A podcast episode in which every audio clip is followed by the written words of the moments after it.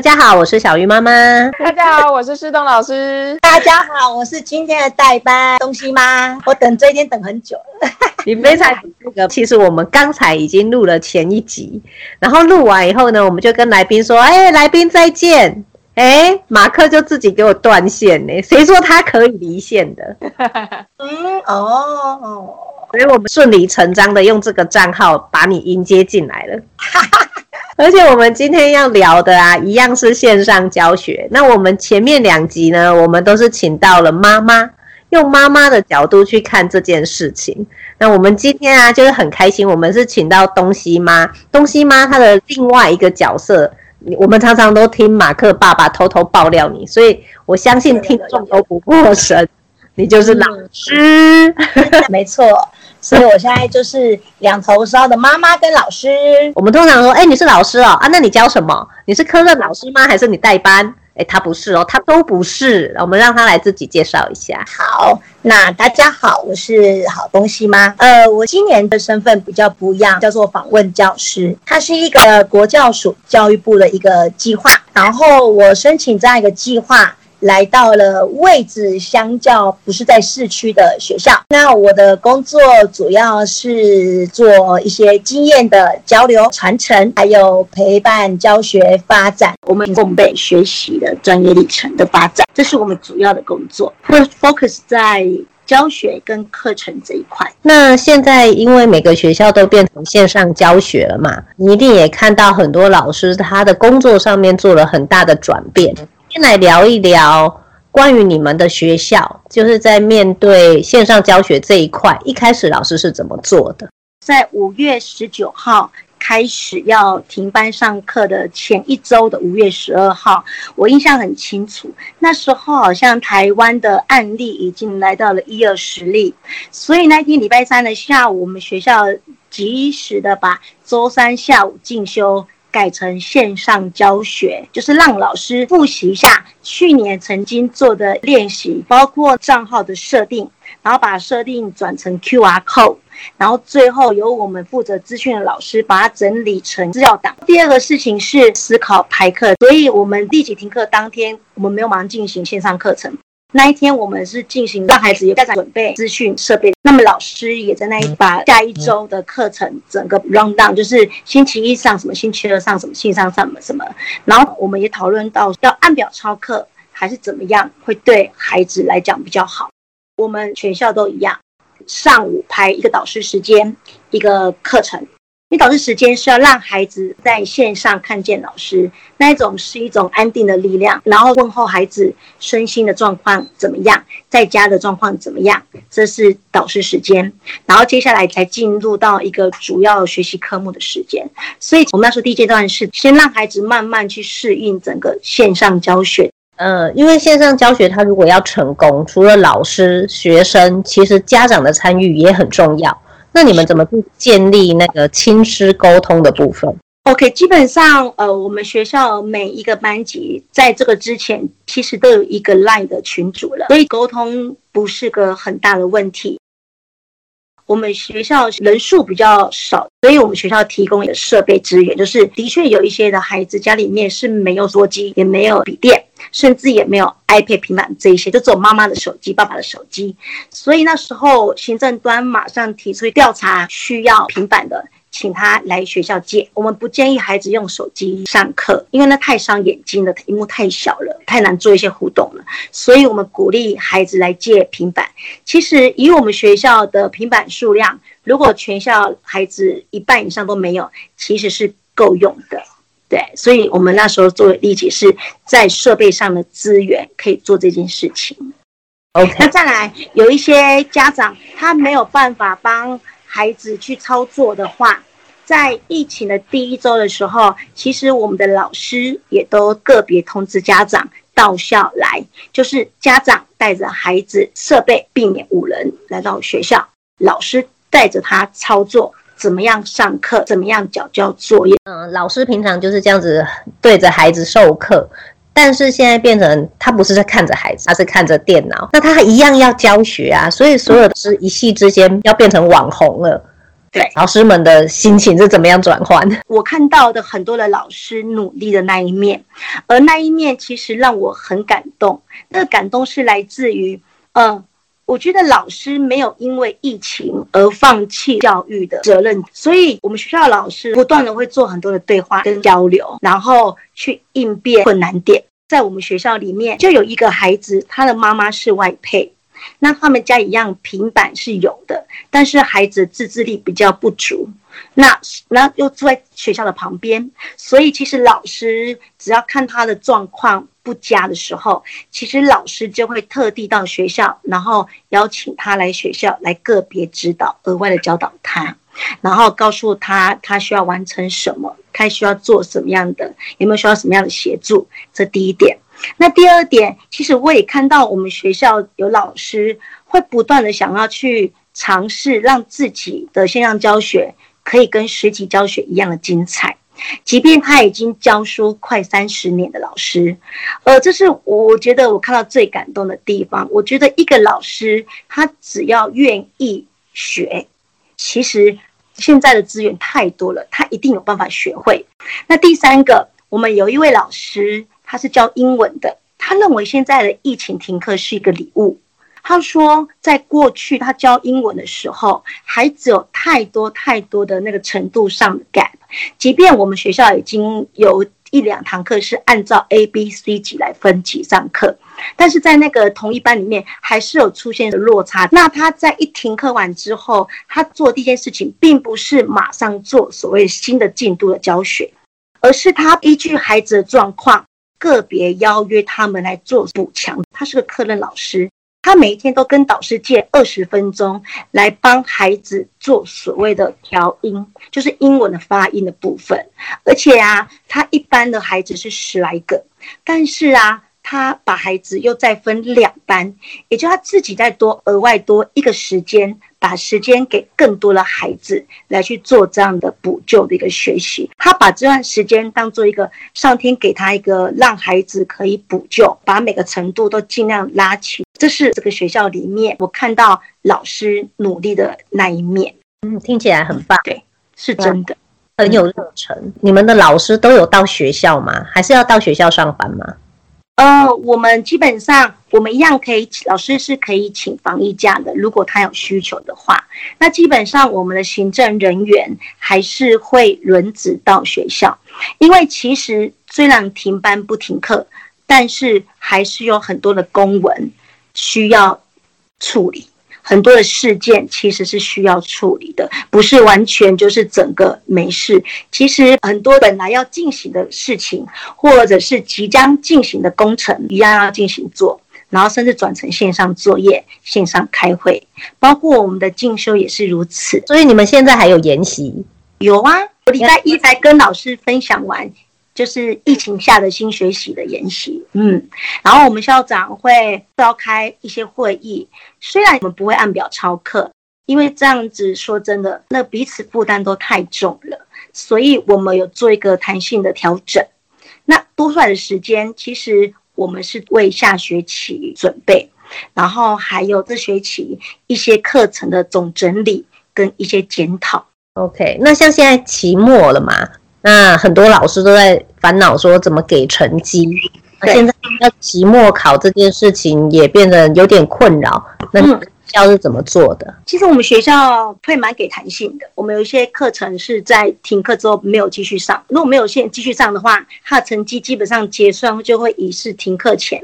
如果停课后来继续上的话，我们分成几个，一个就是他的上课的出席率，第二个就是线下学习的任务。就是线下之后，老师所指派的任务，他完成度怎么样？这会作为一个参考。那第三个就是我们有老师也会做一呃做一个期末的评量，而这评量的形式有可能是纸笔，有可能是表单，就是看老师怎么样去做这样的一个设计。我现在目前看到都是这样。这样看起来，你们又有研习，然后老师们几乎会到学校，那其实大家都可以互相帮忙诶。就是如果彼此不足的地方，其实是很容易互相帮忙的。对，大家就是控制在就是所谓的五人以下，所以大家会分流上班。对啊，就是会分流进办公室，然后就是会提到说，哎，我昨天上课我遇到什么问题，或者是哎，我今天我看到什么新的东西，我想跟大家分享。因为像我现在的工作，就是我会做一些观课，线上观课，那我也会做线上的公开课，就是我上，然后老师会进来，我校长会进来，我也会提供老师说，哎，我今天。呃，看到什么好东西可以跟大家分享？什么东西是好用、简单操作的？或者是我昨天晚上我又听到什么样的分享？就是我们会做这样一个交流，这样子。那这些资讯就会让老师自己去吸收跟整理，说：哎，你到底要不要用在自己的线上教学上面？就是合作是一件很重要的事情。我们常常听到马克说，你们就是很小的学校嘛，来公布一下，你们学校有多少老师？我们学校加我，哎，十六个，多少学生？三十九位，好幸福哦！哦，一比二哎，校长是不是也有上课？校长没有，但是校长都会进每个线上班级去看。小朋友跟老师的上上课跟学习状况，督学耶，这个校长好认真哦。校长会也想要了解老师的上课，然后他也想要了解孩子学习的状况。他看到哎哪个老师很认真，他也会直接说，他会跟大家分享。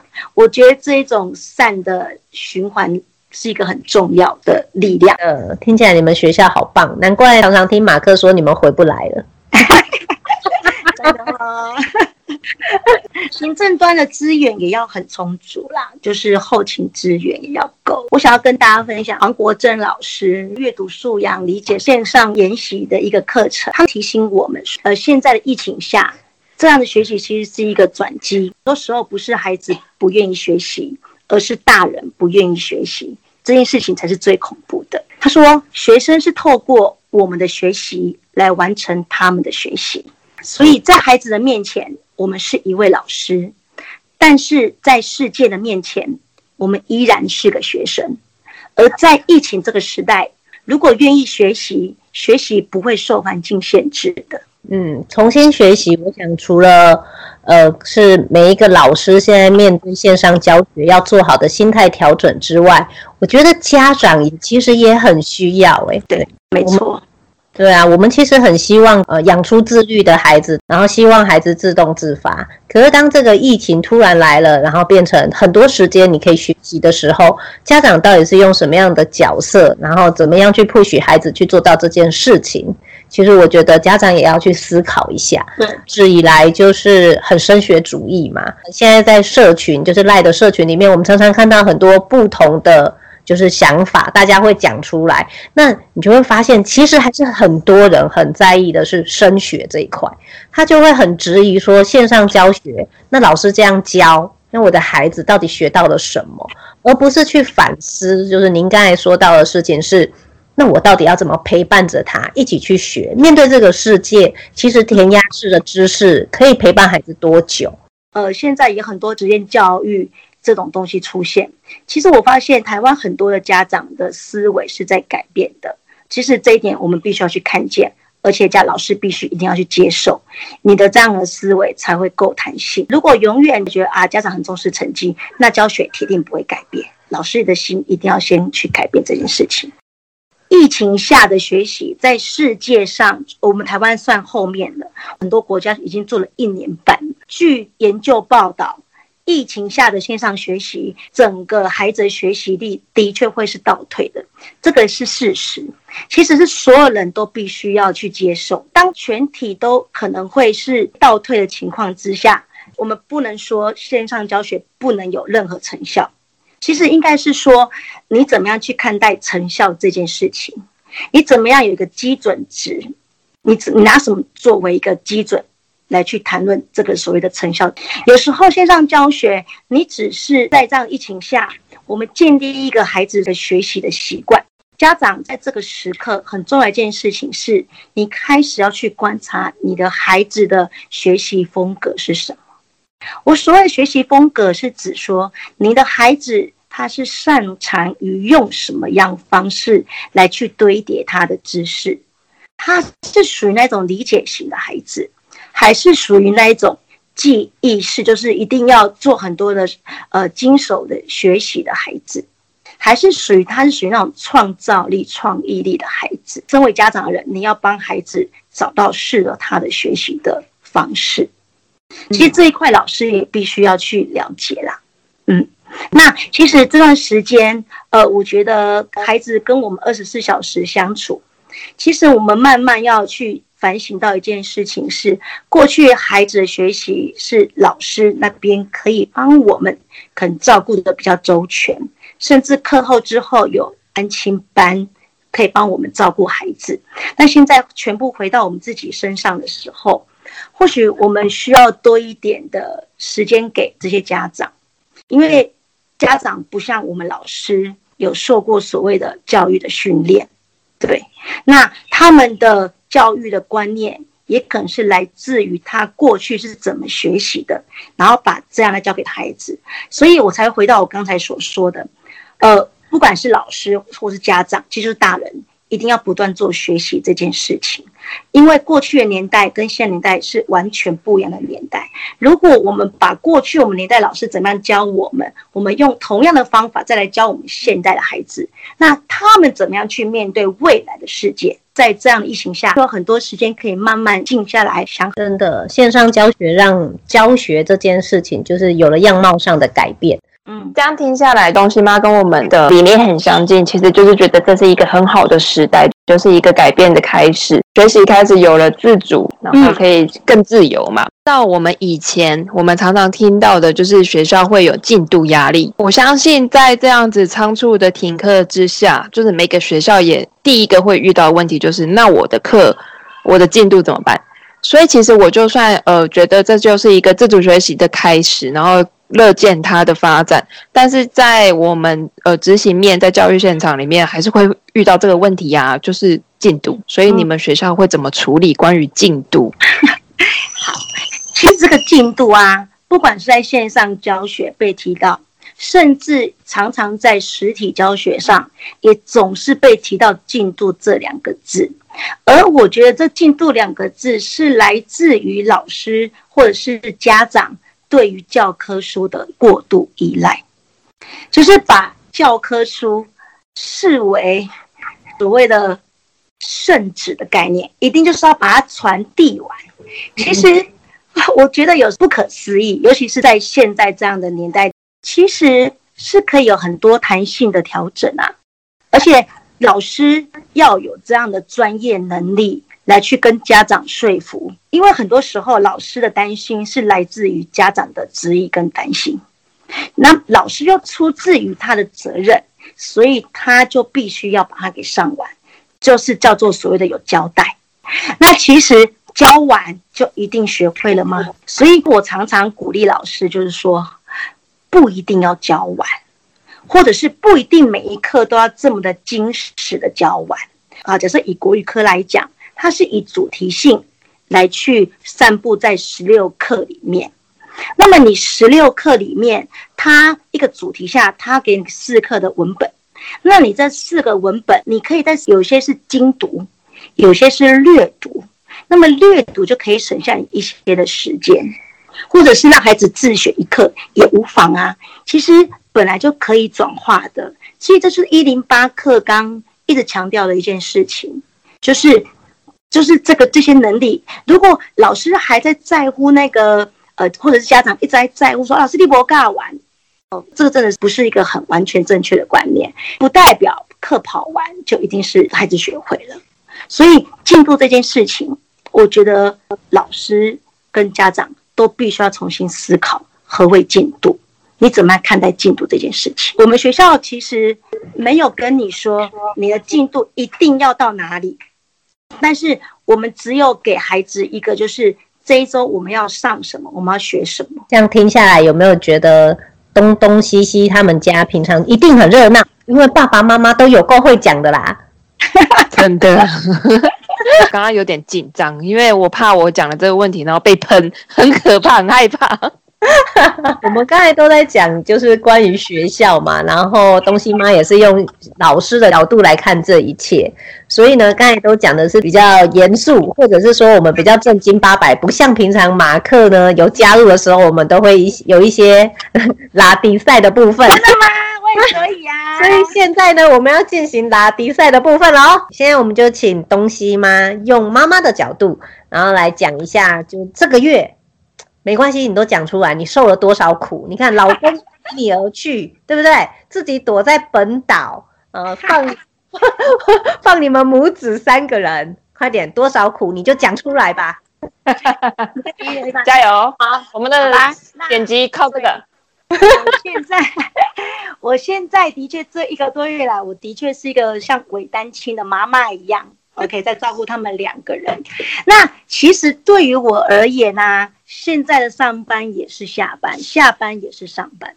其实很多人都有这样的感受，就是其实你已经没有很清楚的上下班时间。然后我觉得最苦的地方哦，平常大部分的时间就是都我一个人处理他们两个人的很多的事情啊，从他们两个的学习到那个吃喝拉撒睡，很多时候都是我在处理啊。所以呃，停课他爸爸不能来澎湖，其实。好像也没有这么的，就是那么的难受，但是但是的确会啦。呃，比如说我在忙的时候，可能我的情绪就会起伏会比较大。那这时候你就心里想说，哇，如果有另外一个人把他们两个带走多好，因为现在哪边也不能去，所以我也不能离开他们两个说闪去哪边。有了，我可以去学校上班，然后两个自己在在家里面学习。对，然后这时候呢，我就要扮演所谓的睁一只眼闭一只眼。如果你没有把他们的手上的手机或平板拿走开，你会不会担心他们两个就会在家里面没滑手机啊、呃、滑平板之类的？对，那其实呃，我们家两个没有到很沉迷，我还算蛮放心的。停课之前，他的爸爸给了他们一个约定，就是他们每天可以使用三十分钟，那三十分钟要切成两段。就是十五分钟用，十五分钟休息，再用十五分钟。其实孩子的未来，甚至是现在，其实是离不开科技，所以倒不如从现在很小的时候开始，透过这样的方式来养成自律的习惯。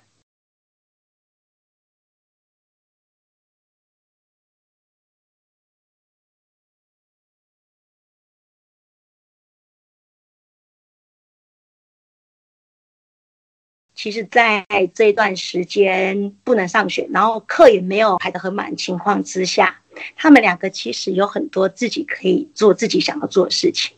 尤其是老大，他非常的喜欢看书。其实我每天念他的，真的是就是你不要再看书了，你要休息一下。这一个多月呢，他已经看了好几十本文字书，不是漫画书，所以其实很担心他的视力啦。就是线上课完之后继续就是埋进书堆里面，其实我倒是很担心他的视力这件事情，所以我就会鼓励他看看书完之后要去望远凝视，望望我们后面的港口啊、海边啊。但是他说他停不下来，所以你看我该生气还是该开心，我也不懂。然后老二就是会一直想要自己做东西来吃嘛，从这个月来根本就是为他的夜市人生在铺路了。他已经学会做五样东西了，就是他自己会去想，哎，我想要想要吃什么，然后就上网去看哦，然后看完之后他会记在脑袋瓜里面，自己真的就去做了。我们常常说要自主学习，但自主学习绝对不是孩子无中生有，自己就会养出来，陪伴引导很重要。那这段时间。的确，老师只能在线上做这样的隔空陪伴跟引导，但其实这时候家长的身份很重要。你的引导跟陪伴在这时间点有一个很大很大的用处在。在线上教学，家长让孩子在这个时候有环境知觉力的养成。所谓的环境知觉力养成，就是指说这段时间的孩子都在家里，他对于外在的东西的感知力会比较低。那老师或者是家长，你要想办法让孩子稍微可以感受到环境之间的一个变化，因为我们现在才一个月嘛，你去想国外一年、半年那一种的，其实春天、夏天下雨或什么之类的。其实要有一点设计，引导孩子去感受一下这样的变化，才不会让他最后会沉迷在所谓的虚拟跟手游的世界里。我觉得你们两个很有默契，你们不约而同今天讲到环境的感知力，那说的你们两个不是你跟你老公 啊？真的吗？那我问我跟谁？是你跟思彤老师啊？因为我们两个都喜欢玩户外啊，对不对？对，他最近也在排教案，然后他的教案一系列都是跟这个有关。我们那时候跟我户外教育团队，我们就说，哎，这时候可以去看一下或复习一下那个窗边的小豆豆概念。有哎、欸，就在我桌上。是哈。他说我们不是应该来抱怨马克的吗？马克，好，对，就就就跟他讲说，你不够崩溃啊，不够崩，我不够崩溃，因为那个疫情下，我们每个人都有同理心啊。我知道为什么东西妈没有很崩溃，因为她的为难跟现在很多爸爸妈妈一样，尤其就是跟现在很多妈妈的为难是一样，是最让我们崩溃的，其实不是小孩，是老公，老公。在家哎、欸，在家就。会啊，其实我一我我每天都我要洗很多的，就是你要要自己煮饭要洗很多晚上，你就想说，哦，那个会帮忙洗碗的怎么怎么没有来这样，所以这时候就只好训练东东西西帮忙做这件事情。你好，他们够大了耶。如果你的是幼稚园，真的很可怕哎、欸。对呀、啊，真的哎、欸，我觉得真的很可怕哎、欸。你每天都没洗洗洗洗洗，真的很累哎、欸。那个都觉得应该要买护手霜的感觉了。马克，付钱刷卡。好，刚才东东、西西妈妈讲的一件事情，我觉得很值得分享给大家，就是。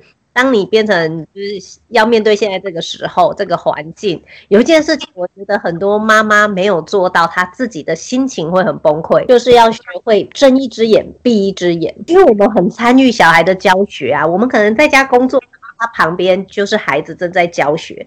如果这个时候你就是觉得我是老师或我是安亲班老师，然后你很积极的参与孩子的学习的时候，你真的会很多妈妈就在这个时候崩溃了，因为她会觉得。就开始看放大所有小孩子的错，所以才会有很多妈妈很希望赶快可以把小孩送回学校。我其实我会反省我自己的情绪的变化，为什么我会生气？因为我又是老师，所以其实有时候很两难。如果我回到妈妈的角色里面，其实我真的觉得这个疫情下，我们可以每个人把自己的身心灵照顾好是最重要的，然后再来学习。如果我们每一天都处在那种很爆炸的情况之下，试着就是像我们刚才说，睁一只闭一只眼，然后再来就是要把我们的那种完美放下来，把标准降低一点，我觉得全家都会开心。人家人家说 妈妈开心，全家都会开心。其实好像真的是这样。昨天啊，我就在念我们家东东，就是为什么还不睡觉啊？然后想一想，他好像也不是在做坏事情啊，他就是在阅读啊。对呀、啊，只是因为我们很多的担心，主角刚才偷偷飘过，对呀、嗯，好可爱哦。但我觉得这一波的线上教学，就是不但让家长也开始重新思考说，哦，我到底要怎么介入孩子的教学？其实介入是陪伴，然后更了解自己的孩子，然后老师呢，也是去想想看。你的教学以往是实体的，但是现在变成线上了，它是不是可以突破以往你教学上的一些可能？我觉得这是很棒的。以我的工作，我们现在也是在推广线上教学嘛。其实我是持着很乐观正面的态度。你知道，我们现在推线上教学一个月，然后呃，不但有外县市的人来教，就是来上课，就包含你们嘛，澎湖的人。对呀，真的。台北的人也来了，南部的人也来了，啊，美国的人也来了。那大家都给我们很正向的一些支持啊，因为你看现在线上教学，它其实是面对的不是说新竹区的一个区域性啊，它其实是可以做全球的。那如果说我们今天把线上教学拿出来讲，这就是台湾的一个软实力啊。啊，那我们教的东西一定是跟中国很不同。中国的设备它可能比我们好，可是我们的师资或者是我们的教学的多元性其实是非常棒。那借由现在就是像马克说，虽然我们晚了一年多啊，但是我们现在开始做。那如果说大家一样是持续着就是这种乐观正面的态度，然后一直积极的去做，其实我觉得这真的是一个台湾很棒的一个东西耶。可以推向全世界。是啊，其实我们现在改成线上教学，那么当未来我们恢复实体教学的时候，我们如何把线上教学的一些好的地方，值得推广的地方，跟值得继续用的地方，放在我们实体教学上面，那是不是可以让我们的孩子的学习有更好的一个成效？我觉得是可以相辅相成。